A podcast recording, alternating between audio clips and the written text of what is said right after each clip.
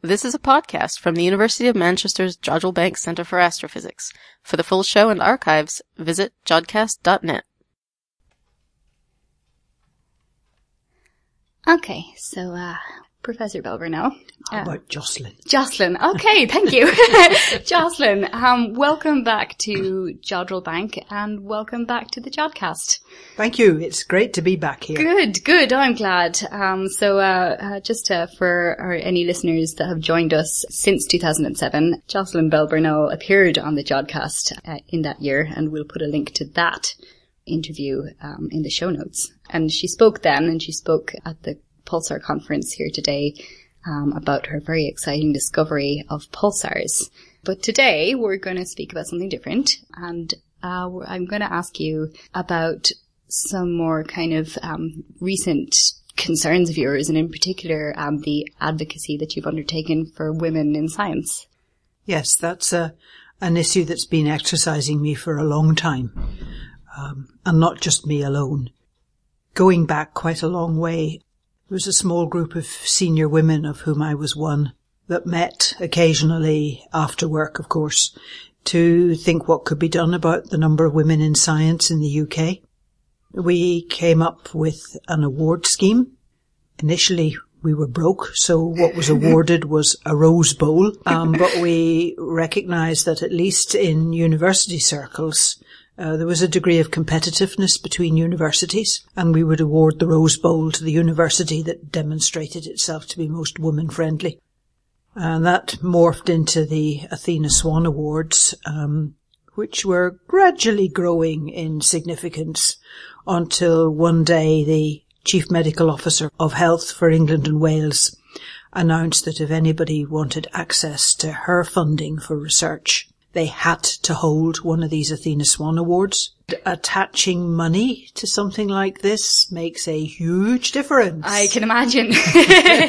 yeah, yeah, I'd say that, that lit a fire under people. Yes, that made it really serious. Mm-hmm. I mean, I'm sorry that it does really take money to do it, but it does seem to be the case. I know, yeah, yeah, mm. That often seems to be the, the way the world works. And I mean, even though that hasn't always been so, or it hasn't always occurred to people to value making their workplaces more diverse and making science more diverse, because I know, I mean, your own experience of working uh, as a physicist wasn't always ideal in that regard, was it? No. Um, but do you think things are better now? Things are undoubtedly changing quite a lot. Uh, when I was a postdoc scientist, it was at a stage where women were expected to get married, mm-hmm. so it wasn't clear how much education they needed to begin with. And secondly, having got married, they weren't to work. It was shameful if a married woman worked, because it meant that her husband couldn't earn enough to keep them both, and that was definitely frowned upon. And it was also proven, in inverted commas, that if a mother worked, her children would be delinquent. Oh, good God. I think we've enough evidence now to show that that ain't true. Well, or, or, or else I'm an absolute delinquent myself. Oh, yeah. Well, we all are, aren't we? Yes. Exactly. I, I'm actually, I'm, I'm, I've just started a book um, by Angela Saini, um, which... Uh, is about those kinds of scientific studies, mm-hmm. uh, often inaccurate or not really well done over the years, mm-hmm. that have yes. set back women yeah. in that way. Yeah. Uh, the book yeah. is called Inferior, by the way, and I right. recommend it. It's good. very, very good. Mm-hmm. Um, but you know, that women really have, I think, been set back by studies that have come out, like the one saying working mothers would have delinquent children, or mm. saying that women's brains are less cut out yeah. to do science. And even now, even the whole scandal at Google, I don't know if you mm-hmm. had heard that. Oh, yes, yes. I mean, it's just still happening, isn't it? Yes, it is. Uh, what we're probably most aware of is what's happening in Western culture. In other parts of the world, the attitudes to women and women being scientists can be dramatically different. So, for instance, in China, Singapore, mm-hmm. Um, it's absolutely normal for women to be engineers, to be scientists. Yeah. Nobody raises an eyebrow yeah. at all. Um, so different cultures have got quite different histories of this, mm-hmm. which also suggests that some of the the guff talked in this country maybe doesn't have a good sound basis. No. Yeah, um, absolutely. Because I mean, if, you know, if there's more parity between male and female scientists, say in China, it's obviously not something wrong with women's brains. That's absolutely right. Yes, it's the culture in the different yeah, countries. I mean, you don't even have to be a scientist to spot that, to spot yes, that trend. Yeah. And in fact, I have data from the International Astronomical Union, which is the international professional body for astronomers. And they collate their data by gender. And it's very interesting. You can see the different proportions of women in different countries. Oh. And you can also see the numbers in general gradually growing, yeah, yeah. the percentage growing. I mean, it's good to see that the percentages are growing um, across the board, but I wonder what it is about, uh, I wonder what the difference is between, say, Western culture and the cultures in other countries that, that, you know, that there's less parity, say, here than there is in China. I think Argentina was the best one, wasn't it? Mm, it um, yes, South America's quite good. Yeah. Northern, uh, Southern Europe is also quite good. Okay. Uh, I, in this country, I attribute quite a lot to the history over the last sixty, seventy years, mm. um, when the Second World War was happening, mm-hmm. because a lot of men were at the front, women were out working. Then the war ends, mm-hmm. and the men are coming back from the front, and they have to free up the jobs for the men. So suddenly there's great emphasis on women as homemakers, uh, and I think we're only beginning to surface from that now. Right. Uh, I think, I mean, th- things like that that are kind of ingrained in cultures can have a really lasting effect and can really take a long time yes. to deconstruct. Yes. yes. That, that's my picture of what has happened, and mm-hmm. I think it's true. Um, but an awful lot is sort of local cultural habits. Yeah. You know? Yeah. In the Netherlands, the school children come home for lunch. Now that really stops one parent that, from working, absolutely. doesn't it? Absolutely. My yeah. goodness. Yeah. yeah. So, well, you know, things yeah. like that. Just yeah. what's considered norm in their country. Yeah. And just even little things. I mean, that never struck me before about children coming home from lunch. Of course, that mm-hmm. necessitates someone to be there. And I mean, you know, yes. it's, uh, the unfortunate truth is it's more likely to be the woman, isn't it? It is, isn't it? Yes. Yeah. yeah. yeah. And, um, yeah. so I know, I mean, uh, an issue, I guess, that I think about a lot is, um, maternity and paternity leave. Because, yes. Um, I think they're better here. I mean, in, I know in Ireland where I'm from, there's no official government stance on paternity leave. Some companies mm-hmm. will offer it, but I don't think it's certainly not equal. And I no. think here they're a little bit better, but it's still not taken up very much. Yeah. Ireland's changing very fast. I mean, Ireland's making uh, with great a, strides. With a, with a president who's gay and yes. coloured, you know, wow. yeah, yeah. No, and who would have guessed it? Exactly. Well, I always say, because, um, I mean, people over here often joke at me that, oh, we're very religious and we're very conservative. But actually, I would say Ireland is making, it's one of the yes. countries now that's making huge yes. strides toward kind of, and, and kind of democratic strides as well, which I think is important. Yes. So we we legalized by popular vote um gay yeah. marriage. Yeah, ago, that was, was a great vote, wasn't it? It was, yeah, no, that was very exciting yes. for us. But in this regard, we're still behind. And I think a lot of countries, even where it's a government has kind of made space for equal shared paternity leave, it's not always no. used.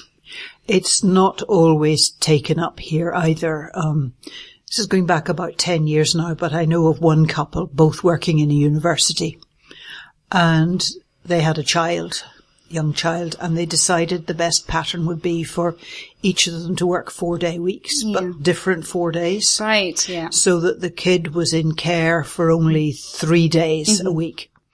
So she went to her head of department and said, I want to work part-time. And he said, fine, which days? Yeah. He went to his head of department who said, don't even think of it.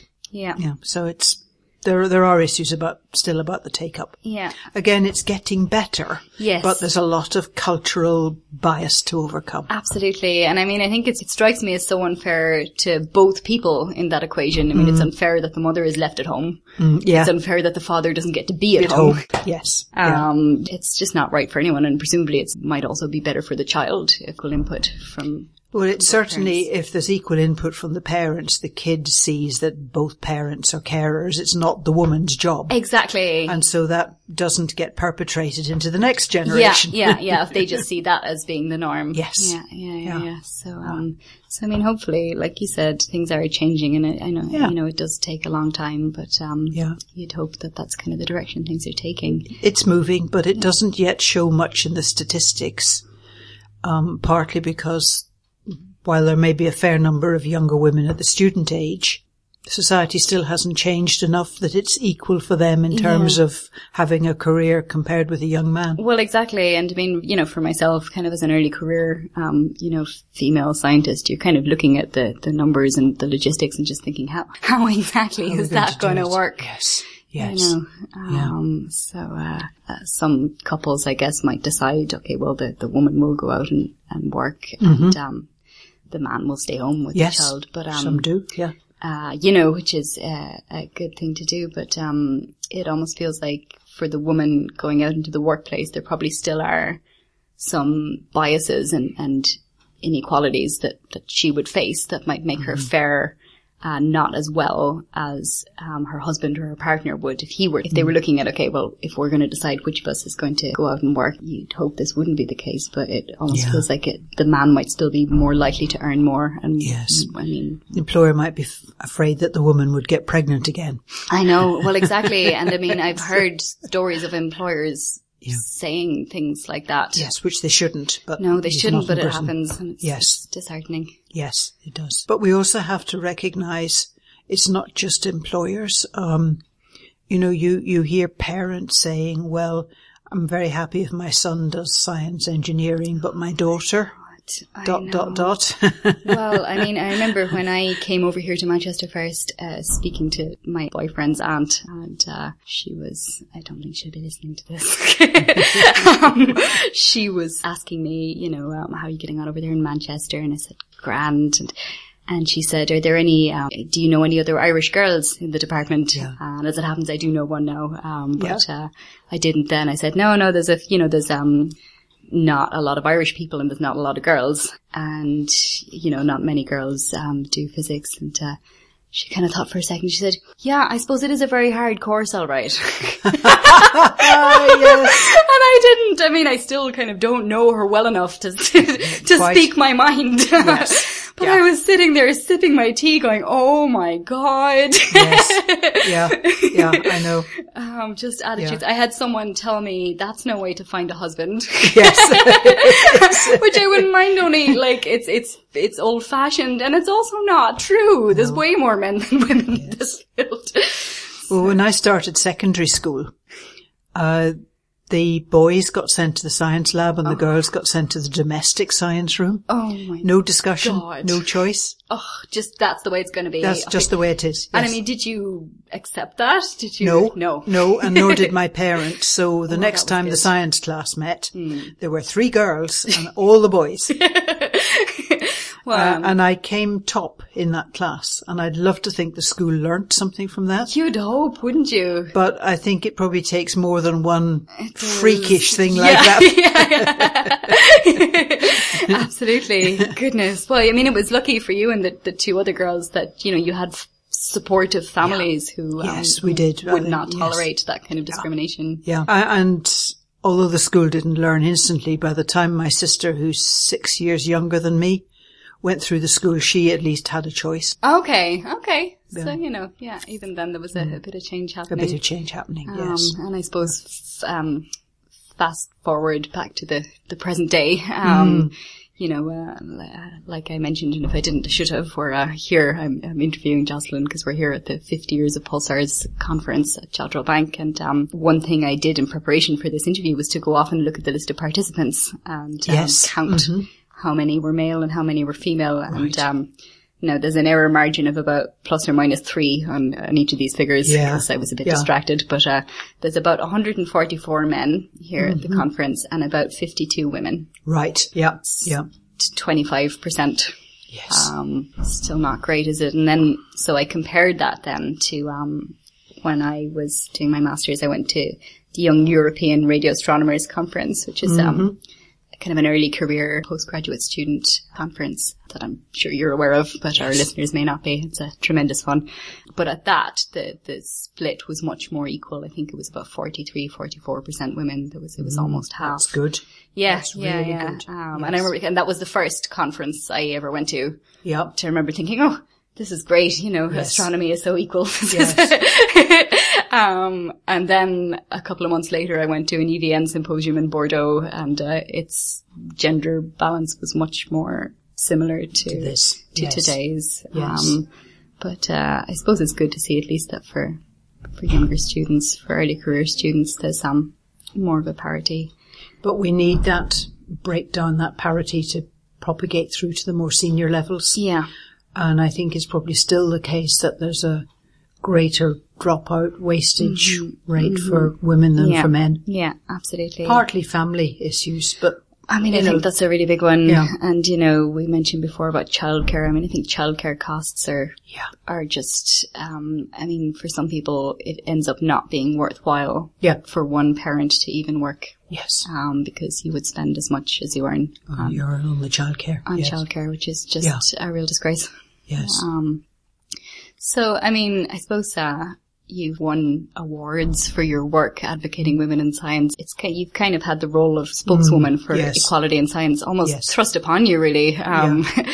How do you feel about just by being a woman in science and a famous woman in science, by default, that kind of makes you a spokeswoman for women yes. in science? Yes. Um, is that a role yeah. that's comfortable for you? Yes, it, it is, um, because I am very concerned about mm. the sociology of of science, and I'm fully aware that the most successful groups are the most diverse groups. That's true. Not just gender diversity, but having people from all sorts of backgrounds, nationalities, and so on. Well, I mean, absolutely, which isn't even something we've touched on in this conversation, yeah. but it's a huge issue as well. Mm-hmm. Being a more diverse group, even just, again, from a scientific standpoint, the more diverse your sample, the more different minds and people yes. of different experiences you, yes. you have in a group. And people will come at a question from different angles, ideally, and yeah. should be encouraged to do exactly. so. Exactly, yeah. And that helps gain understanding. Yeah. If everybody thinks the same and does the same thing, um, you may totally miss the target. Exactly, mm. yeah. Although I suppose um, a diverse group, when it runs smoothly, is um, going to be more, you know, better and more productive, but they tend to be a bit harder to run smoothly. They sometimes. are harder to manage. Yeah. And one of my bees in my bonnet mm-hmm. is I, I think more of us should have training in how to manage groups of people. Absolutely. Uh, which is pretty rare in academia. I mean, just to manage people at all. yeah, yeah. It's not something we get any information about, really. No, and you can see some people doing it spectacularly badly and some people doing it really well. Yeah, but it just seems to be complete happenstance, you know. Some people are just, you know, have a talent for it and others don't, but mm. no, it's not really something that mm. academics are trained in. But anyway, it's nearing twenty minutes now that right. we've been speaking, and uh, we have okay. sessions to get back to, back to. I'm aware, mm-hmm. so, uh, so I'm going to wrap this up. But um Jocelyn, thank you very much uh, for speaking to us and for uh, for appearing on the Jodcast for a second time. My pleasure. Uh, perhaps in ten years you'll be back on for a third. I might be pushing up the daisies. No. Well, thanks a million. Thank you.